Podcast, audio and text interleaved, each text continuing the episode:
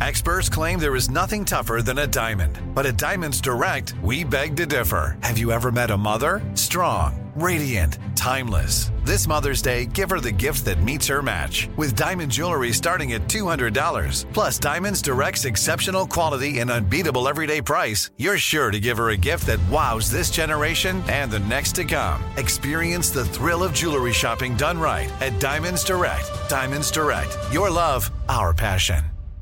Spectrum One is a big deal. You get Spectrum Internet with the most reliable internet speeds, free advanced Wi Fi for enhanced security and privacy, and a free Spectrum Mobile Unlimited line with nationwide 5G included, all while saving big. For the big speed, big reliability, and big savings you want, get Spectrum One. Just $49.99 a month for 12 months. Visit spectrum.com slash big deal for full details. Offer subject to change, valid for qualified residential customers only, service not available in all areas. Restrictions apply. Episode 371 Managing Money with a Partner with Julia Lilly. Welcome to the Frugal Friends Podcast, where you'll learn to save money, Save money, embrace simplicity, embrace and live a richer life. life. Here are your hosts, Jen and Jill.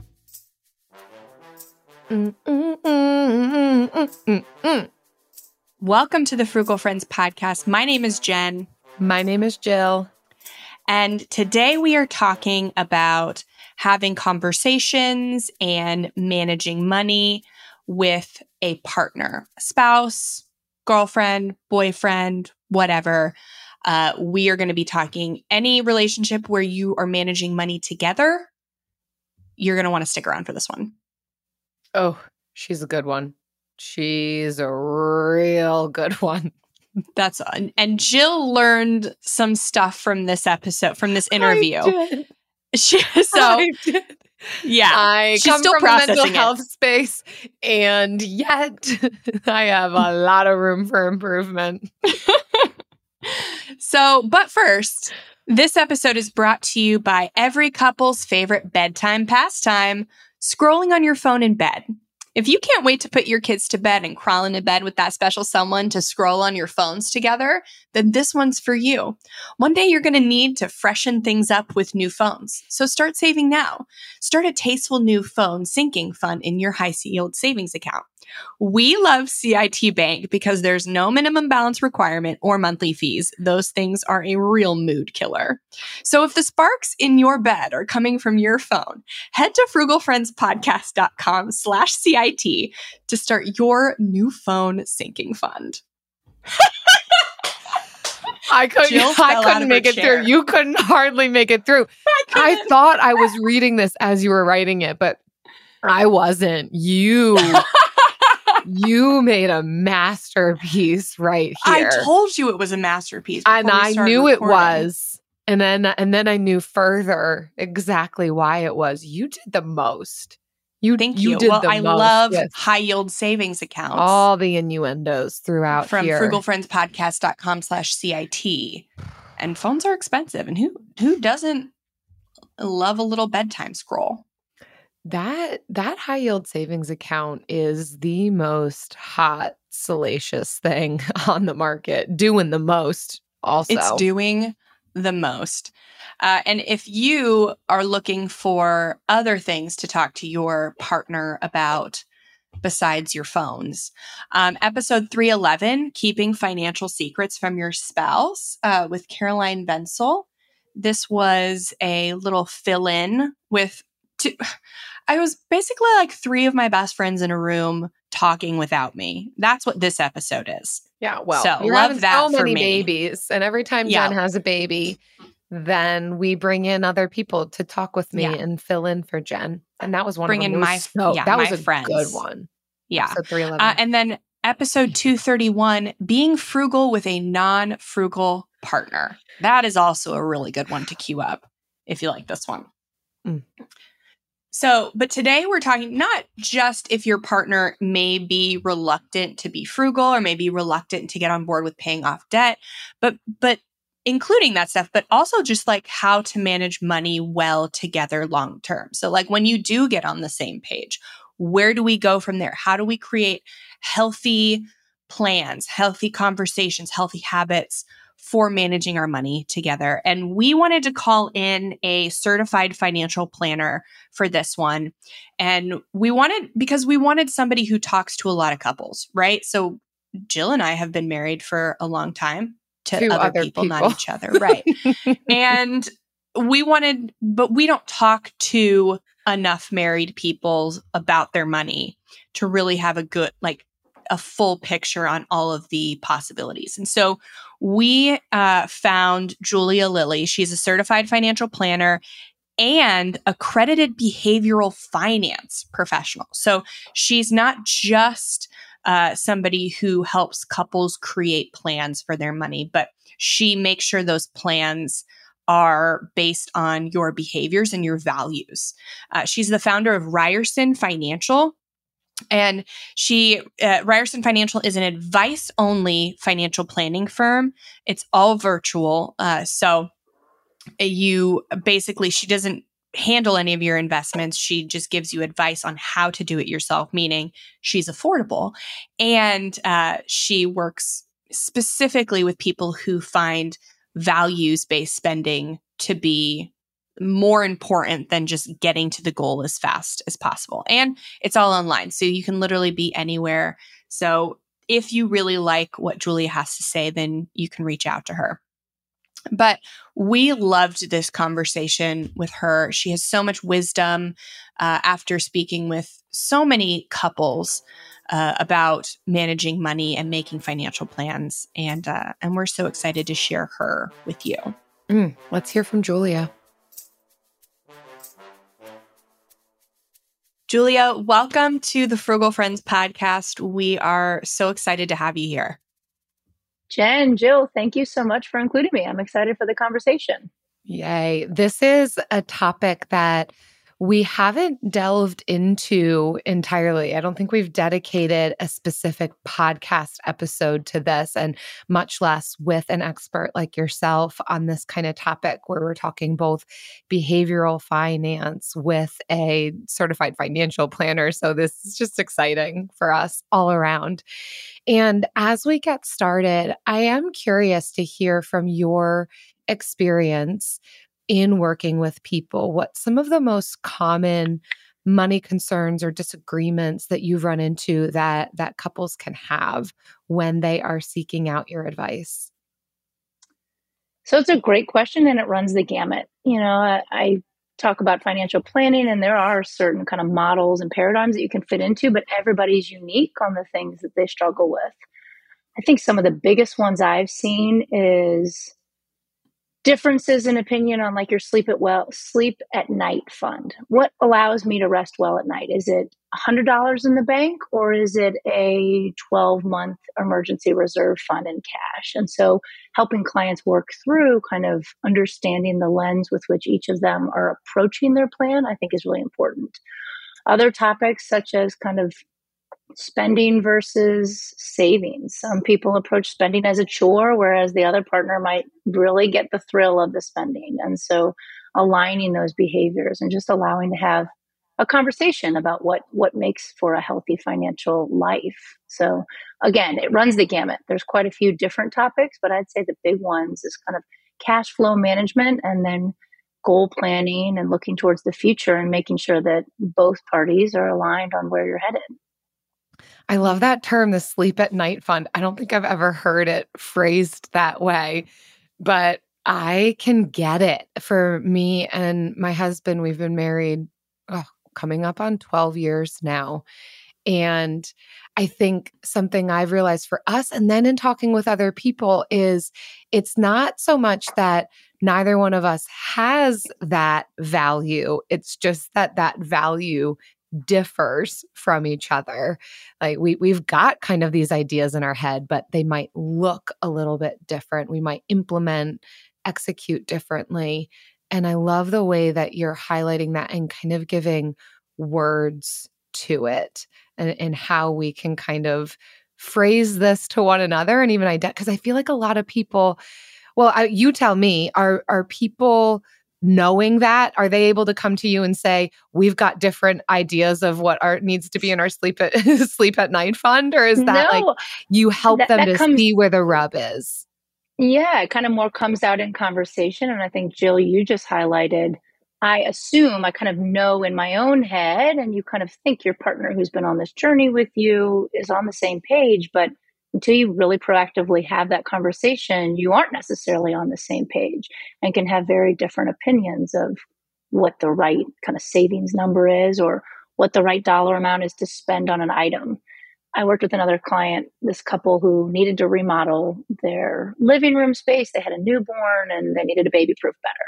And it was interesting just even having the conversation of, okay, we need to buy a bookshelf. How much should we spend on the bookshelf? And almost at the same time, one's saying $5,000 and the other one's like IKEA 300, you know, and it's like, okay, clearly there's a different vision, but getting aligned is important. So I think the key there is being more proactive in the conversation. I think a lot of us can get stuck in our own heads and assume that the other person kind of understands where we're coming from but that's certainly not the case. And that's not exclusive to finances. That's in a lot of stuff.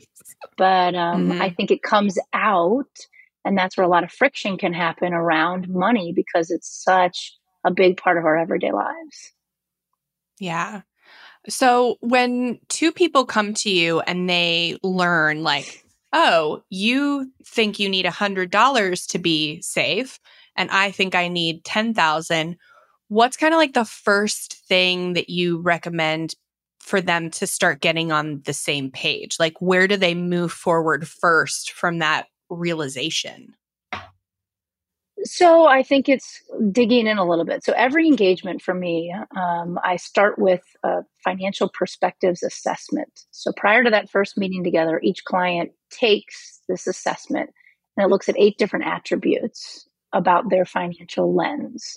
And so it's not so myopic only on that 100 versus 10,000, but it goes a little bit more into like, what was it growing up around spending versus savings? You know, like all of that stuff informs why $10,000 feels better than $100. You know, someone who grew up maybe in more of a scarcity mindset household feels more comfortable and okay in that $100 space because they're used to just kind of operating at the margin versus someone who grew up in a household where it was much more planful and we're only going to spend it when we have it. They're going to be more comfortable with the $10,000 because then they have that flexibility. Okay, I need to buy this item. I have the money in the bank. And so it's bringing those kind of different perspectives together so that they can get a better understanding of why your number is what it is. And so then from mm-hmm. there, you step into okay, what would make you feel better? Would it be setting aside money every month on a kind of systematic basis? Would that help mitigate? You're at least moving towards that dollar amount. And people say yes. Or in other cases, when their emergency fund is almost too cushy, you talk about what could we get down to and what would make you feel comfortable while we're kind of being a little more efficient in our plan to make sure your money's working for you in the best way possible. It mm-hmm. sounds like through that process, you're going to not just learn about your partner, but yourself too. I imagine yeah, that there's a lot of people who kind of... take that assessment and realize, oh, okay, I didn't actually know these pieces about me, much less my partner and where they're coming from. Well, and I like it because I laugh with clients. It's kind of like a Myers Briggs assessment. You could mm-hmm. take it on Monday and get a very different score than what you got on Thursday, but it lets us have a better conversation around how do you feel about spending? We're able to look at this quantitative score that says you're a 99 on spending. That to me indicates you really enjoy it. And so we can then peel the onion a little bit better versus just saying, yeah, Amazon's great and it's easy, you know, and it's it's it, it allows for more robust conversation. Mm-hmm. So when couples want to have these conversations at home, like after kind of starting to find out these things about each other, how can they like initiate them or, or kind of bring them up gingerly uh, or graciously, like in their relationship?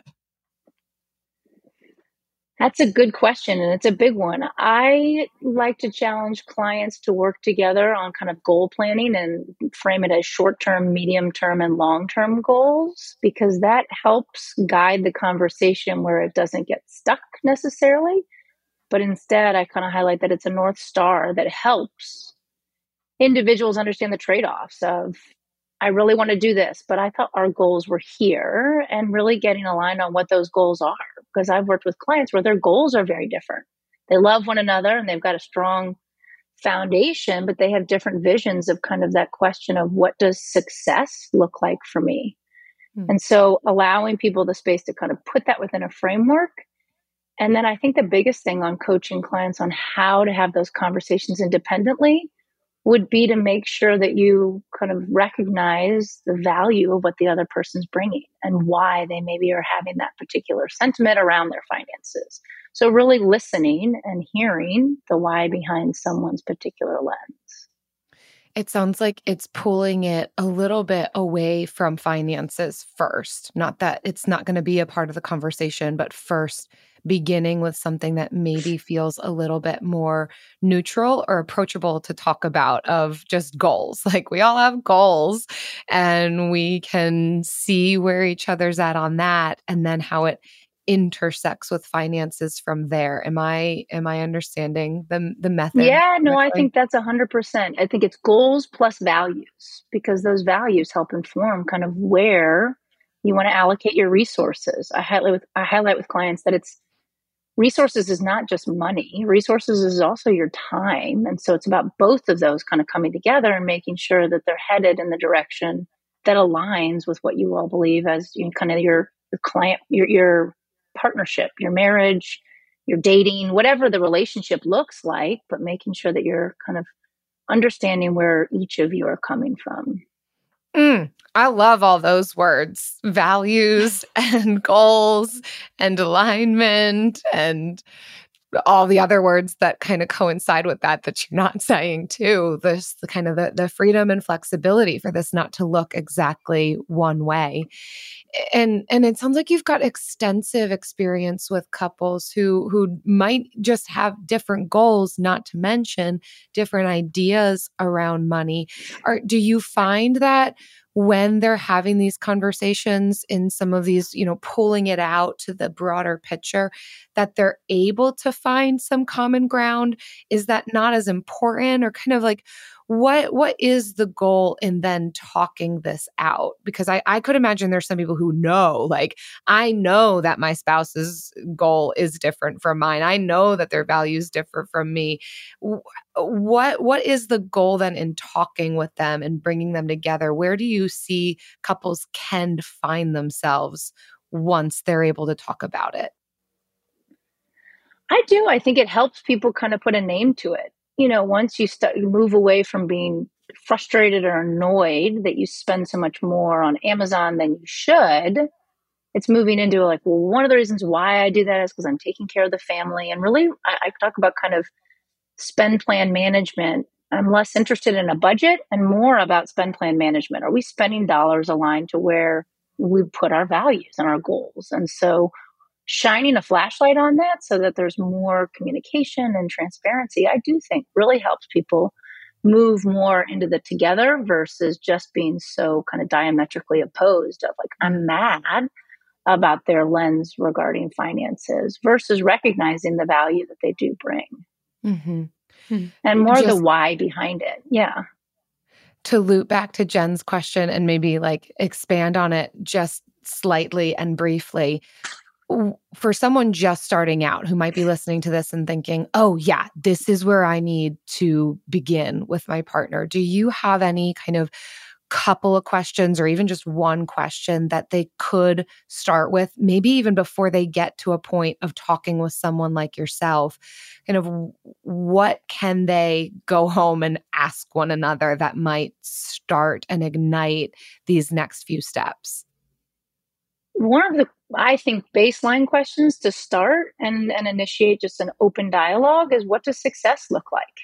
Mm-hmm. And listening to the answer and and not just success. I laughed with one client about retirement being this kind of like unicorn land way out in the future, but more, you know, kind of this mythical creation where who knows what it will look like but what can you do along the way to celebrate success and so giving people a little bit more of that white page to say what does success look like and and what does that feel like to you because then it allows you to kind of without the constraint or restraint of budgeting and the everyday mundane elements of finances really move more into a bit of that dream. And then you get down into the nitty gritty. But starting more at the 10,000 foot level, I think mm-hmm. allows for better conversation.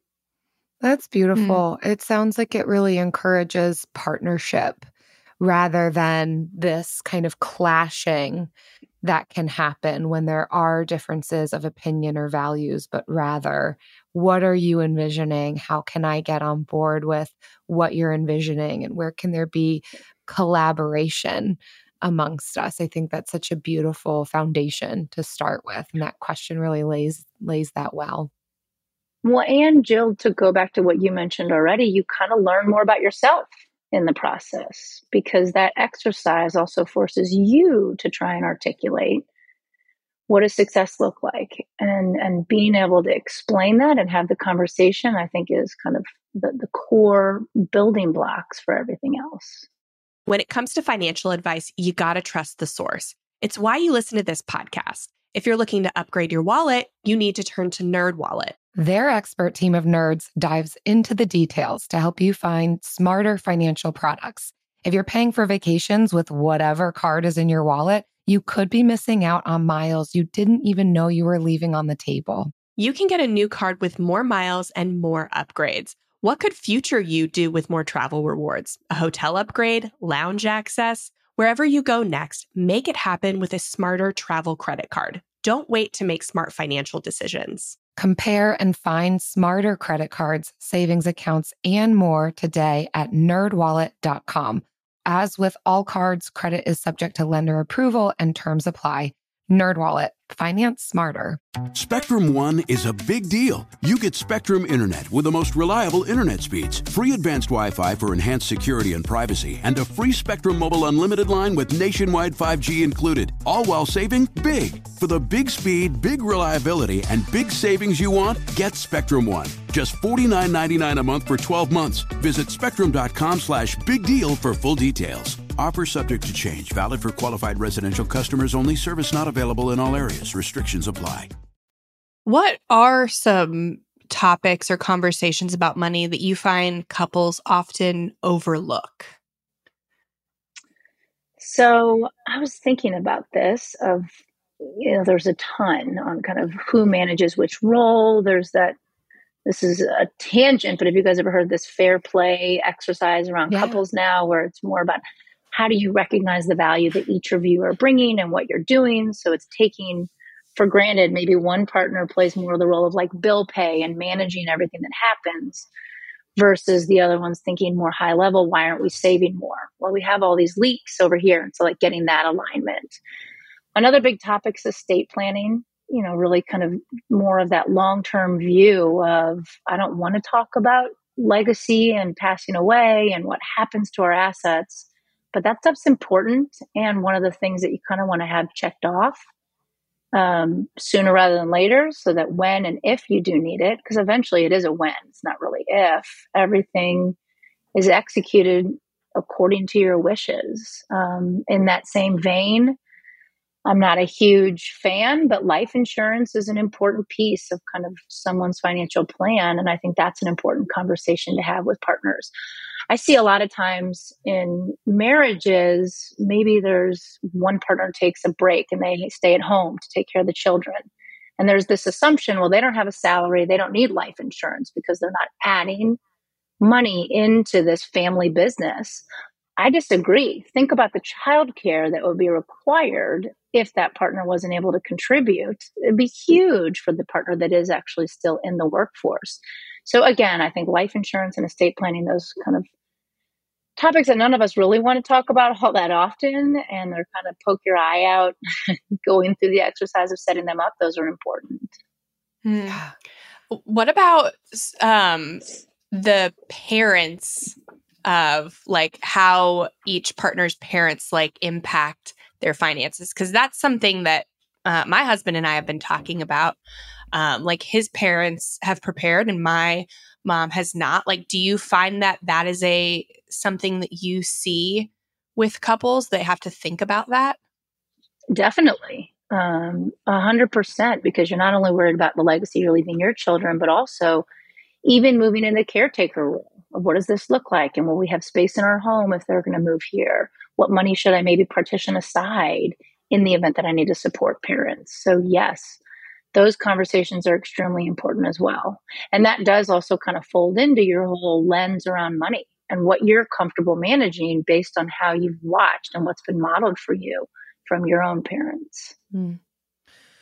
Once we do have these important, deeper conversations that really does involve mindset and emotion and relationship, and we're coming to a better understanding of ourselves, of our partner, we're valuing each other, we know our values, and then we get to the action point. I know that there's a lot of people out there talking about different strategies of actual tangible money management as a couple like who's paying the bills who's got their sights on it how many accounts are joined if any or maybe all. What this is this is a big question so like tackle it however you see fit. Um, and maybe i'll have some follow-up questions too but i'm curious for for the couple who's kind of had this conversation and is now curious about what should we be doing as far as these different types of strategies? What's going to be the approach? Or or even we're at the process where we need to build trust and create transparency with money. What are you recommending to couples in the actual tangible management of accounts and banks and paying bills I mean, it's it is it's a big question, and I think historically it's been very segregated. And if you want to like pure gender lines, and this is going more of the gender role, it's usually the woman who does more of the bill pay, and this is again just in the tr- like typical male female environment. They take on more of the bill pay role, like operating the household, and then the man takes on more the investment strategy. I think that all needs to shift where there's more communication on both sides. Um, and so that would be my biggest thing on combining finances is making sure there's open communication. Now, practically and tactically, it's a lot easier when one person is able to play the point for these different things and then create those open lines of communication so each partner is aware of what's going on. I think that's very important. But when it comes to just kind of normal managing of day to day life, typically one individual steps up to control certain elements like the bill pay versus investment management. You can't, everybody can't be in there placing trades and, and actively doing investments, but making sure that there's an open line of communication, I think, is the key. And uh, recognizing and understanding different people's interests.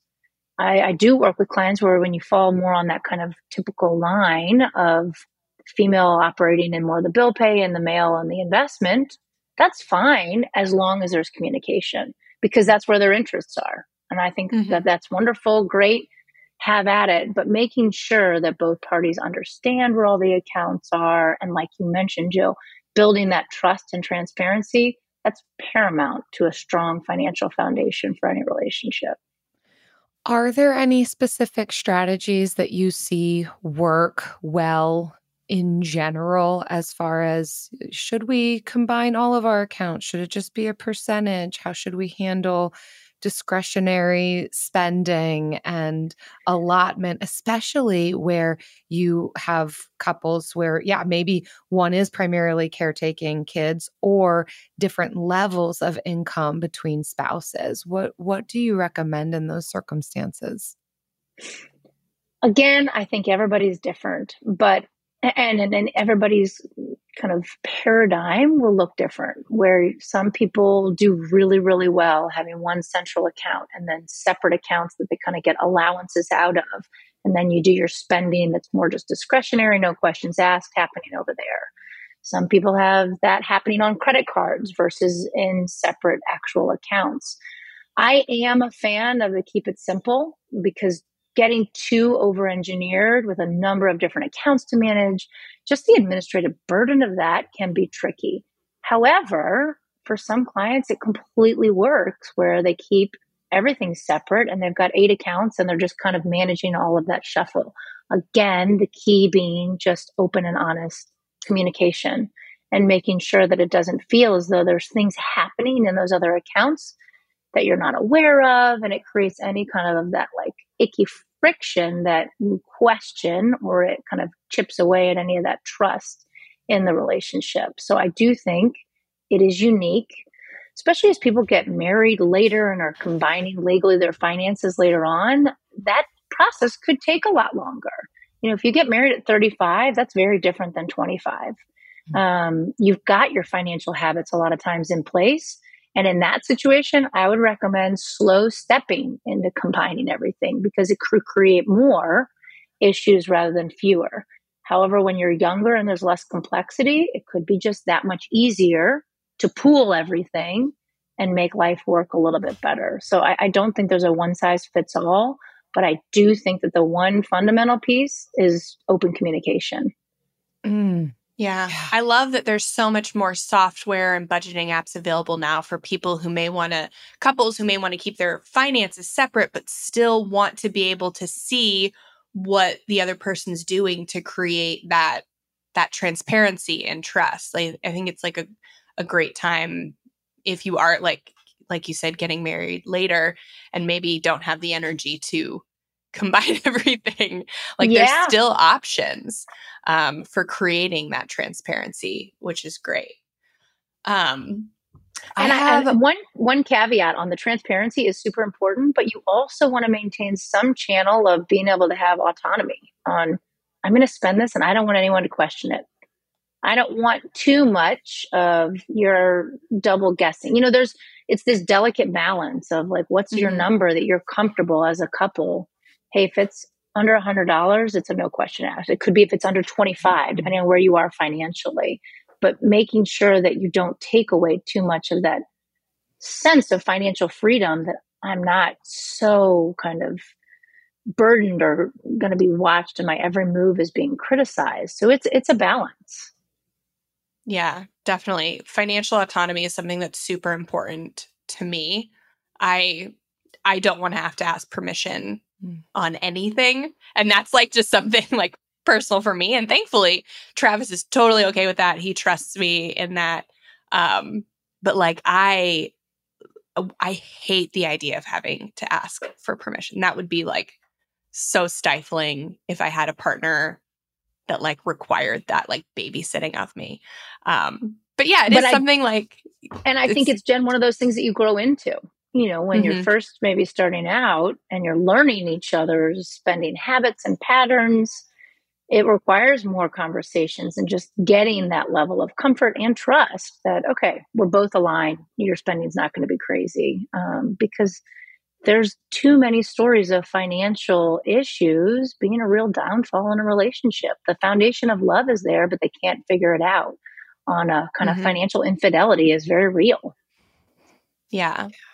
My my last question is like when should somebody seek professional help like from you? Like so not not from like a a marriage therapist, like a marriage and family therapist, but like from a financial advisor. Like is it communication breakdown? Is it certain like point in finances? Like when cuz a lot of people want to do it themselves, but there comes a point where it's more beneficial to seek like third party help. Like wh- what is that point?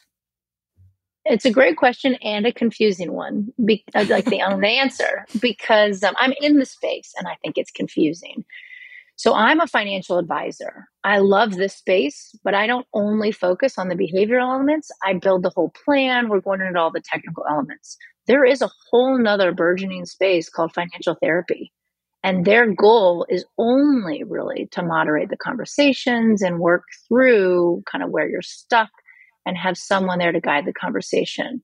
So it depends on what your needs are. If it's an issue of financial infidelity or overspending and really not being able to get on the same page, that could be more in the financial therapy realm, vice working with an advisor who really my value is not only on the behavioral and getting couples aligned and getting our goals defined, but also on working through all the technical elements of a truly robust financial plan.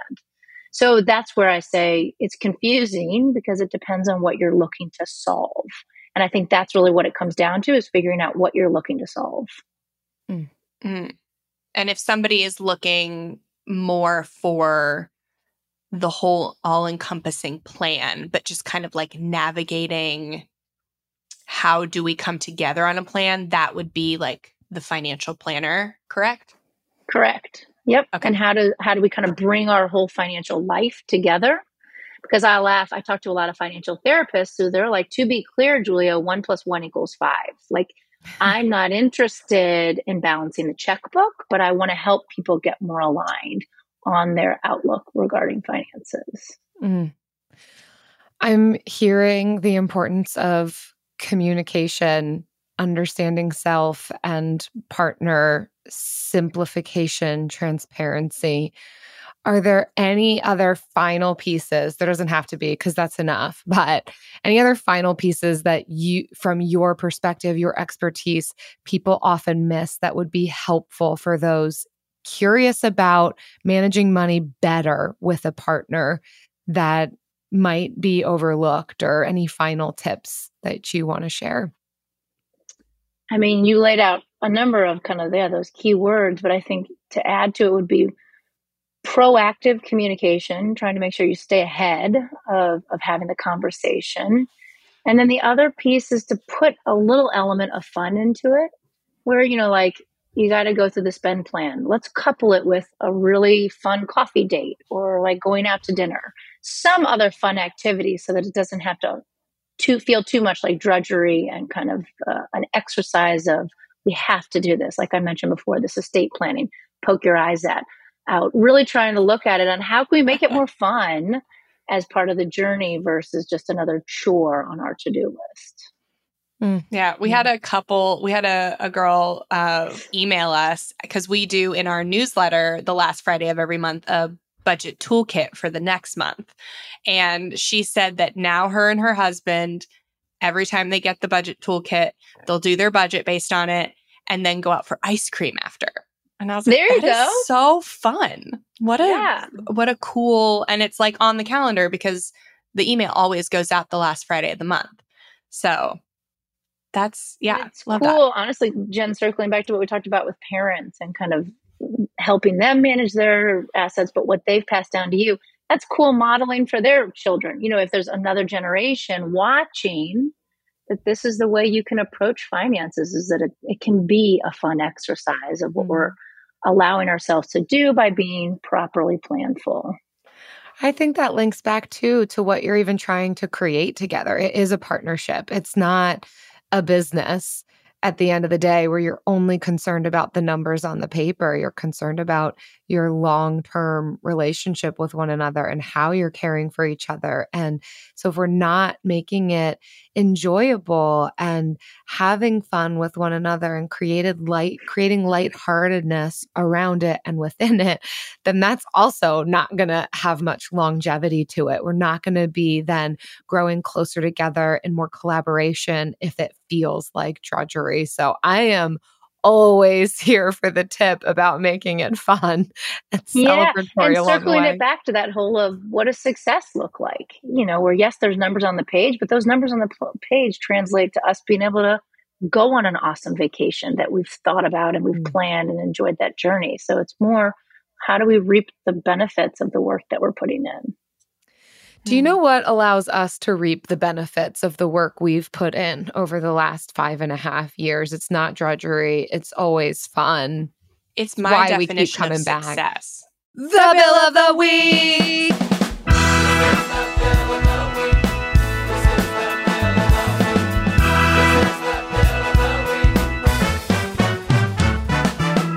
That's right.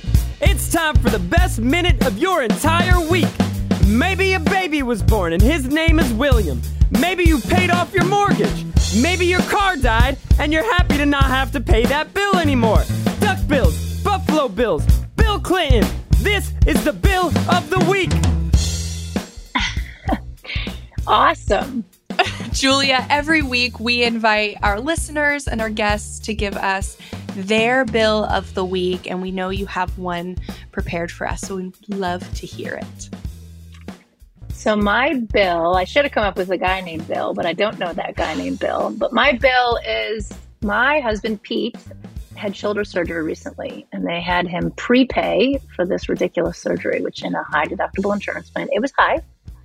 Then he finished the surgery, and we got a huge bill in the mail. And it was like, wait a minute, we've already paid it. So I had to coach him on, well, no, no, don't pay it. Just wait with these annoying medical bills. Wait until you get the second or third one when they reconcile everything. And it turns out it actually was a zero by the end because they just hadn't caught up. But it caused Mhm. a lot of stress and angst. My husband's very much of a check things off my list. I need to pay it. But that bill, I was able to remind him to just park and not pay and wait, um, which is not his normal tendency. So it was it was a good reminder for him on not getting to the to do list too quickly, but also that reminder of how messed up our medical system is. Whew. It was an We're, we're getting those reminders just regularly. Regular reminders. It's crazy. Yeah. Mm. I had a That's baby a this good year, one. last year, and I the medical bills. Gosh, I've spent so much time on the phone. I'm curious, Jen. I had a client who was explaining to me her payment plan for having the baby, and she was making significant payments before having the baby for the delivery in the future. I had never heard of this before. Yep. hmm Yeah, I had to. I technically my prepaid. I was supposed to pay four thousand dollars, but because of the healthcare sharing plan I have, I was covered up to. Um, I only had to pay like seventeen hundred, so I stopped paying it. But when I was on insurance with my first son, I did have to pay that four thousand before I gave birth. Wow. Yeah, I struggle because they don't even know what's going to happen. I mean, I, I the whole the system again, it's broken. They just want Yeah. their money. Who doesn't? Who doesn't do. want their money? But they're they're getting all want our money. greedy with it. We all want our money, but uh, I'm from Missouri original, and I'm uh, originally, and I'm from the Show Me State. So I'd rather them show me the work, and then I'll pay for Uh-huh. it rather Ooh. than prepay having my that. baby. That just seems yeah. Show me the crazy. work. Yeah. Show me the, that. show Wow. me the baby. That's a good bill. A bill you already paid. So then the next bills you don't have to pay. I I appreciate that. That's a good reminder to all of us to double check everybody's work because Well, we don't need to be actually, giving them on more. medical bills, they really recommend wait until the second one comes, Mhm. Mm-hmm. Yeah. which is crazy. Mm-hmm. And then negotiate. Figured that out. Then yep. Figured that out too. Yeah. Well, if you all listening have a bill about bills paid, bills you don't have to pay, your name is Bill, you you know the drill. FrugalFriendsPodcast.com slash Bill. Leave it for us. We we can't wait to commiserate or celebrate. When it comes to financial advice, you got to trust the source. It's why you listen to this podcast. If you're looking to upgrade your wallet, you need to turn to Nerd Wallet. Their expert team of nerds dives into the details to help you find smarter financial products. If you're paying for vacations with whatever card is in your wallet, you could be missing out on miles you didn't even know you were leaving on the table. You can get a new card with more miles and more upgrades. What could future you do with more travel rewards? A hotel upgrade, lounge access? Wherever you go next, make it happen with a smarter travel credit card. Don't wait to make smart financial decisions. Compare and find smarter credit cards, savings accounts, and more today at nerdwallet.com. As with all cards, credit is subject to lender approval and terms apply. NerdWallet, finance smarter. Spectrum One is a big deal. You get Spectrum Internet with the most reliable internet speeds, free advanced Wi Fi for enhanced security and privacy, and a free Spectrum Mobile Unlimited line with nationwide 5G included, all while saving big. For the big speed, big reliability, and big savings you want, get Spectrum One. Just $49.99 a month for 12 months. Visit spectrum.com slash big deal for full details. Offer subject to change, valid for qualified residential customers only, service not available in all areas. Restrictions apply. And now it's time for the lightning round. The lightning round. Phew. And now it's the vulnerability segment of the show, uh, where we are going to share, all of us, what is a money topic that you find personally challenging or uncomfortable to discuss with your partner? And maybe you've gotten over it, maybe it's still uncomfortable. um, but Julia, we will let you go first. So, you guys highlighted you've been married for a long time. I'm about to be married 17 years later on this month. And we just recently had a major money kind of hiccup where it goes to what we discussed a little earlier around what's that threshold of a dollar amount that we should vet with one another before we just go ahead and make the purchase. And it's interesting because, like I said, we've been married 17 years, combined finances for a long time. And it caused a lot of angst between the two of us, where I was more curious about the vendor and he thought I was pressing more on the dollar amount. It was just curious. And so it led to this whole conversation of his dollar amount that he feels I should just be able to spend and not say anything. And mine were a little different. And it was less, Jen, to say you can't do it, and more just, hey, I tried framing it a little more. It was part of the estate planning conversation because even though it was a toy for him, now it's part of our home and it's my estate. so he didn't buy that. he was like, uh, no. Good So try. anyhow, Good it was uh, it caused a lot of conversation in a way that we don't necessarily always dig into, but it, it was healthy and um, actually it brought in modeling for our kids, and they're like, "What are you talking about?" so heatedly. But um, we landed at a good spot where we were able to recognize kind of where the, the two of us were coming from, and that there is that foundation of trust. That it was less a question of trust and whether I trust it or not, and more just uh, let's be transparent. It's no big deal. Mhm. So that was Mm. my recent money hurdle of even after almost 17 years, trying to make sure that the open, proactive communication is happening. Yes. Yeah. Cause life ebbs and flows. And yeah, we can still come back to some of the same sticking points that we've had throughout a lifetime because we bring a whole lot of ourselves to it, or these things kind of shape shift. And now there's a new way we have to talk about it. Jill, Totally. how about you? So, my background is in mental health. There is nothing off limits to talk about in our household. So, for me personally, there's no conversation that makes me uncomfortable. However, that I, mean, I I can't speak for Eric. He probably is so uncomfortable by all the things that I want to discuss but I would say that there are typical rubs for us on kind of where we are spending or not spending. And that includes going out to eat. Eric really values going out to eat. I love it too, don't get me wrong, but I'm definitely more of the saver of the two of us. And I think would would be very open to just eating whatever's in the fridge day after day after day just to stack money up for n- no real reason.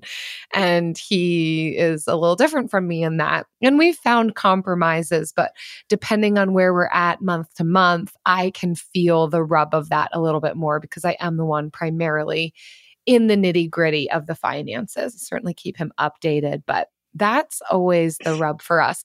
But actually, my takeaway from this, you didn't ask for this, but I'm telling you, is what you both said this term of financial autonomy. This is definitely a gut check for me because I am so detail oriented with our spending plan. I know it down to the penny. I'm looking at it a lot and and I very much am the one who is yaying or naying things. And Eric's not complaining about that, but it is making me realize I think some financial autonomy could really do us well. Like in this next season, I think that there's room for us to be able mm-hmm. to say, this is your money, spend however you want it. This is my money, spend however you want it. That's going to be, that's my takeaway. That's the goal I'm going to do. Create more comfort here.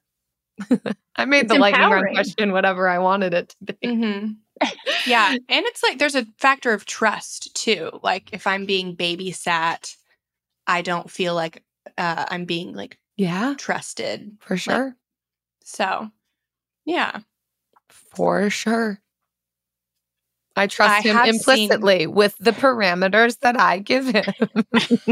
I have seen actually, I have been witness to a rub in your financial conversation. Oh, Um, Should we save with- that for later? Like when we're not recording? I don't know. No, I'm we'll kidding. You can share. later. You're fine. Um, I, I will. I'll talk about my my difficulty before I talk about Eric's. um, so mine, I still find it uncomfortable to talk about my spending on coffee and alcohol with Travis because he does not spend. He does not drink coffee or alcohol. Not because he's opposed to them, because he doesn't like them. And he thinks they are like just wastes of money. And he's the saver in our relationship. He would eat out of a dumpster every day to save money. He would dumpster dive frequently. Not not would. More has. right, right. He would dumpster dive more frequently than he does. Um, I like to spend. we money. love our husbands. We found such gems. We do. I I love him. And I love his dumpster diving even. Uh so uh, but still because I these things that I really highly value is, you know, going out to get coffee with friends, going to happy hour. I value these things. And he like opposite of values them. Um he would never tell me no, but he always get his like judge face on when I mention it. So It's a tough one. it's still uncomfortable. Julia, can you fix that? I Fix love that you. them? I love that you know the judge face. yeah. yeah. I mean, after nine years, I've I, he's got it down pat. He has refined his judge face. He's good at it. Does he So- have a hobby or something where you can almost feel like it's you get to do this, you get to do that? Where then Yes. Um, he loves disc golf. And so he has um, a mile high stack of discs. And I, I don't but judge him most for of them he finds in the I s- dumpster. No. most of them he They're does buy used. if you can Right, find they're- coffee and alcohol in the dumpster, it's fair game, Jen.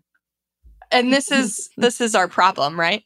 Uh so yes he does have that hobby um but he doesn't get to i mean neither of us get to do our hobbies very often with like two small children but yeah, Uh, yeah he finds that he he believes his hobby is an actual hobby and doesn't believe drinking alcohol is a hobby crazy a sommelier, you could you could pitch it as the education portion. there it is It's a little I- something that could turn into a side hustle. We're gonna have There to you do an go. episode on um, beer and wine and alcohol types, saving money on them, so that I can justify my hobby. Totally, or it becomes like There is. a club where you bring different things. You can sample them. I don't know. You can pitch this into like it is your hobby. I'm gonna have to get in contact with um, with the Deadpool guy, so I can we can do aviation gin, and I can go be a business partnership. There it goes. Now you- the Deadpool. guy. can't can't remember his name. No idea. Ryan Reynolds. Ryan Reynolds. I I remember Blake Lively's name. we all do. Yes, Right? 100%. What a gem. Oh my gosh. Uh, Speaking of Julia- gems, yeah, Julia. Jul- yeah. Speaking of gems, Julia, thank you so much for talking with us today. It has been fantastic. Your views on values and incorporating those into your financial plan uh, and building it around your behaviors it was just w- so great. Uh, so, if people want more of that from you, maybe want to seek your services or just find out more of what you have to say, where can people find you? So, yeah, my firm is called Ryerson Financial, and I'd be happy to chat with anybody. I do advice only financial planning. So, I more work with those people who are interested in doing it themselves, but just need a little coaching and guidance along the way. But yeah, it's been awesome chatting with you all and uh, having this conversation. Jen and Jill, it was great. Thank you. Beautiful. Thanks for being here. Well, Jill, you've taken a lot away from that. I'm so excited for I'm excited for Eric, to come for really. you. Yeah. yeah. Better things Yeah. for him and me, Mhm. right? It's good. It's good to relinquish control. And, you know, it's good to give somebody something that they're not even asking for. Yeah. He's not asking As long for as more they want it. autonomy. And then look at me, I'm going to give him some. and isn't Wow, that just good on good wife. so cool. No, but truly, I did enjoy the alignment of so many things. I saw such congruence in what she's describing regarding some of the deeper work that needs to happen to truly see shifts in our finances. And the same goes for when we're managing money with a partner and we're doing this in collaboration with another person. It's not just going to be about actions and behaviors, it's going to be about conversation and understanding and mutuality and negotiation. And it, it, in the one hand kind of stinks to be like, ah, dang, I don't have like a checklist of one, two, three, do this. But at the same time, it's good to know that there's oh, just actual, authentic, helpful tips in have conversations, get to know one another, make it fun, work towards transparency and simplification. And I, I think that that's that's more accurate although we do love the simple quick tips but i think this one Mhm. has a more lifelong impact Yeah. And something I didn't think I was, uh, I didn't ask for, but I got was the difference between uh, seeing why you would see a financial planner versus a financial therapist.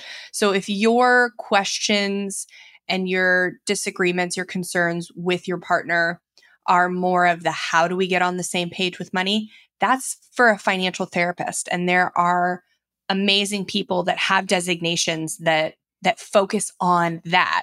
While if you are mostly looking for okay how do we get we know our plans we're okay with it. How do we get them make, create a plan so that we can create you know reach these plans together?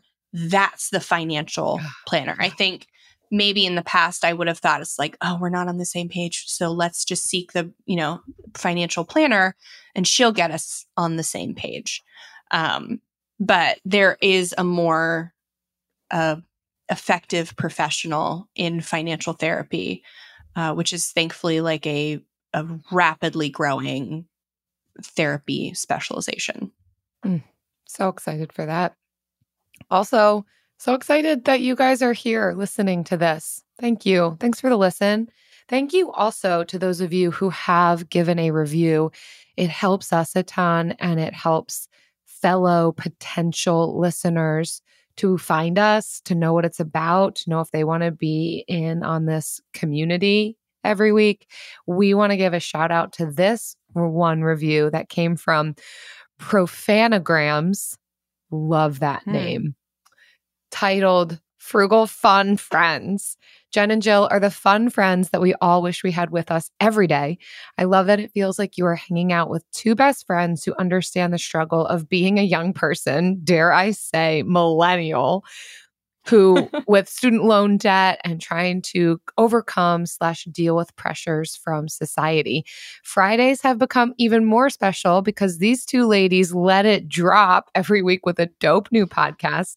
Never disappointed. I highly recommend this podcast. You will fall in love with them just as I have. If you like money, minimalism, and fun people, this is going to be your jam. Upside down face emoji, A-OK emoji, side winky eye emoji, profanograms. You get us. And oh you yeah, know you definitely have a sinking fund called Tasteful New Phone Fund. Thank you. Ooh, that was a good one. You know, we are you. pre- pretty much with you every day between Instagram, our newsletter, the friend letter, frugalfriendspodcast.com, and this podcast because I don't know if you know this, Profanograms and others of you. We let a new episode drop Tuesdays and Fridays. And then you're mm-hmm. getting the newsletter Monday, Wednesday, Friday. And then you're getting Jen, at least in January, which is right now, every single day on Instagram, talking to you about our no spend challenge. Yes. So thank you so much. If you enjoyed the show, please take a minute to leave a rating and review. It helps potential new listeners know what the show is about. If there was an episode in particular that really impacted you and you really liked, please drop that in the review. It kind of gives people a recommendation on maybe the last few episodes aren't for them, but they can go back and and listen to one that might be better from the archives for them. So uh, thank you so much for your kind reviews. Thank you. See you next time. Frugal Friends is produced by Eric Sirianni.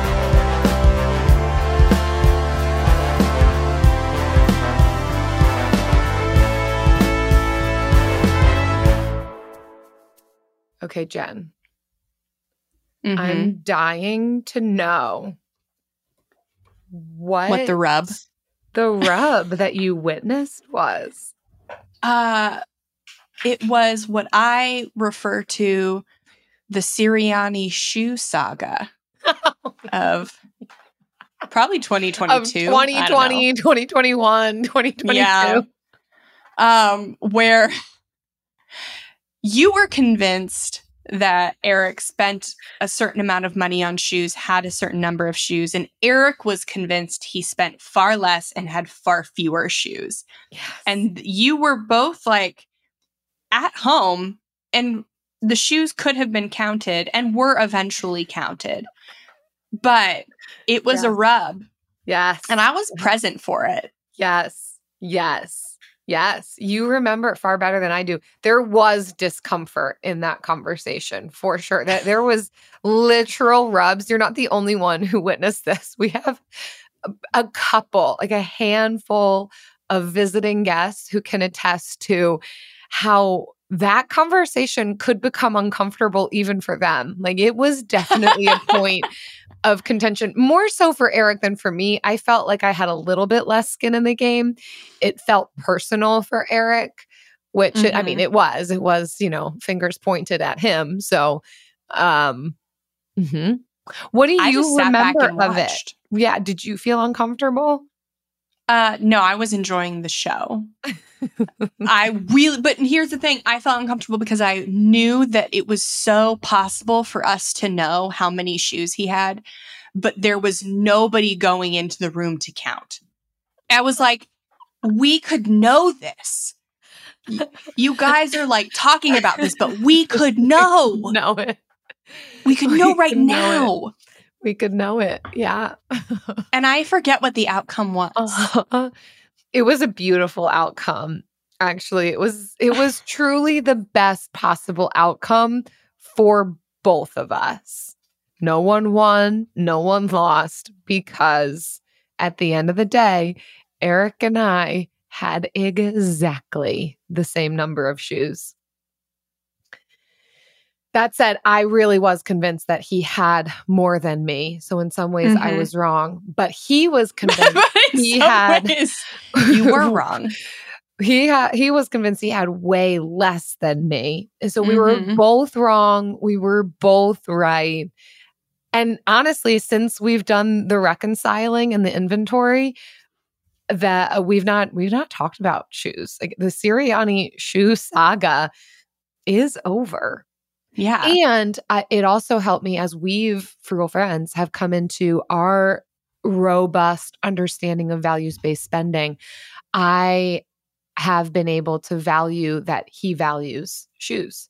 Yeah, he's going to mm-hmm. push. If he listens to this, he's going to be like, "No, I don't. You think I love shoes, and I don't love shoes." That so that part of it really does that. That remains. Sirianni. We don't talk shoe about it. saga lives on. I am talking about it here. He truly does. If he's going to buy anything, it's going to be shoes. He loves them, and that's fine. It, Does I'm he love okay with them or does he feel safer with them because he is colorblind? I don't. I don't know. That's a whole other layer. I Um, mean, if I, I, I'm not going to give him a hard time for wanting to buy new shoes because Mhm. okay, this is what you value. This is what you love. It brings you so much joy, if I and then I would tell- love it for him to have more shoes than me. Like, if yeah, I didn't have shoes. like a, a solid grasp of color, I would not buy shirts and pants, Mm. but I would feel very confident buying shoes. But see, the reason he loves shoes so much is because of all the different designs. He's like, oh yeah, I like this color and this, and yeah, this the design, and this design and this. Oh yeah, designs, but also color schemes. I don't know, Jen, but you know what? Mm. I'm okay with it, Good. and he's okay with it. And I would love to know who has more shoes today. Wow, that's a good question. Yeah. question. We'll never know. we will never know. I will go in and I will count. the Honestly, shoes he might. He I'm might over. actually, because I did just get rid of like three pairs of shoes that I don't plan to replace. So So he still has more shoes than you. I think now. Oh yeah, he's always had more shoes. There's no distance too far for the perfect trip. Hi, checking in for. Or the perfect table. Hey, where are you? Coming! And when you get access to Resy Priority Notify with your Amex Platinum card Hey, this looks amazing. I'm so glad you made it. and travel benefits at fine hotels and resorts booked through Amex Travel, it's worth the trip. That's the powerful backing of American Express. Terms apply. Learn more at americanexpress.com slash with Amex. You've probably heard a lot about electrified vehicles lately. Well, Toyota has electrified options for every lifestyle. We've got hybrids, no plug needed. But we also have plug-in hybrids, if that's your thing. You can even go 100% electric in the Toyota BZ4X. With so many options for reducing carbon emissions, Toyota is electrified, diversified. Learn more about our Beyond Zero vision for the future at toyota.com slash beyond zero.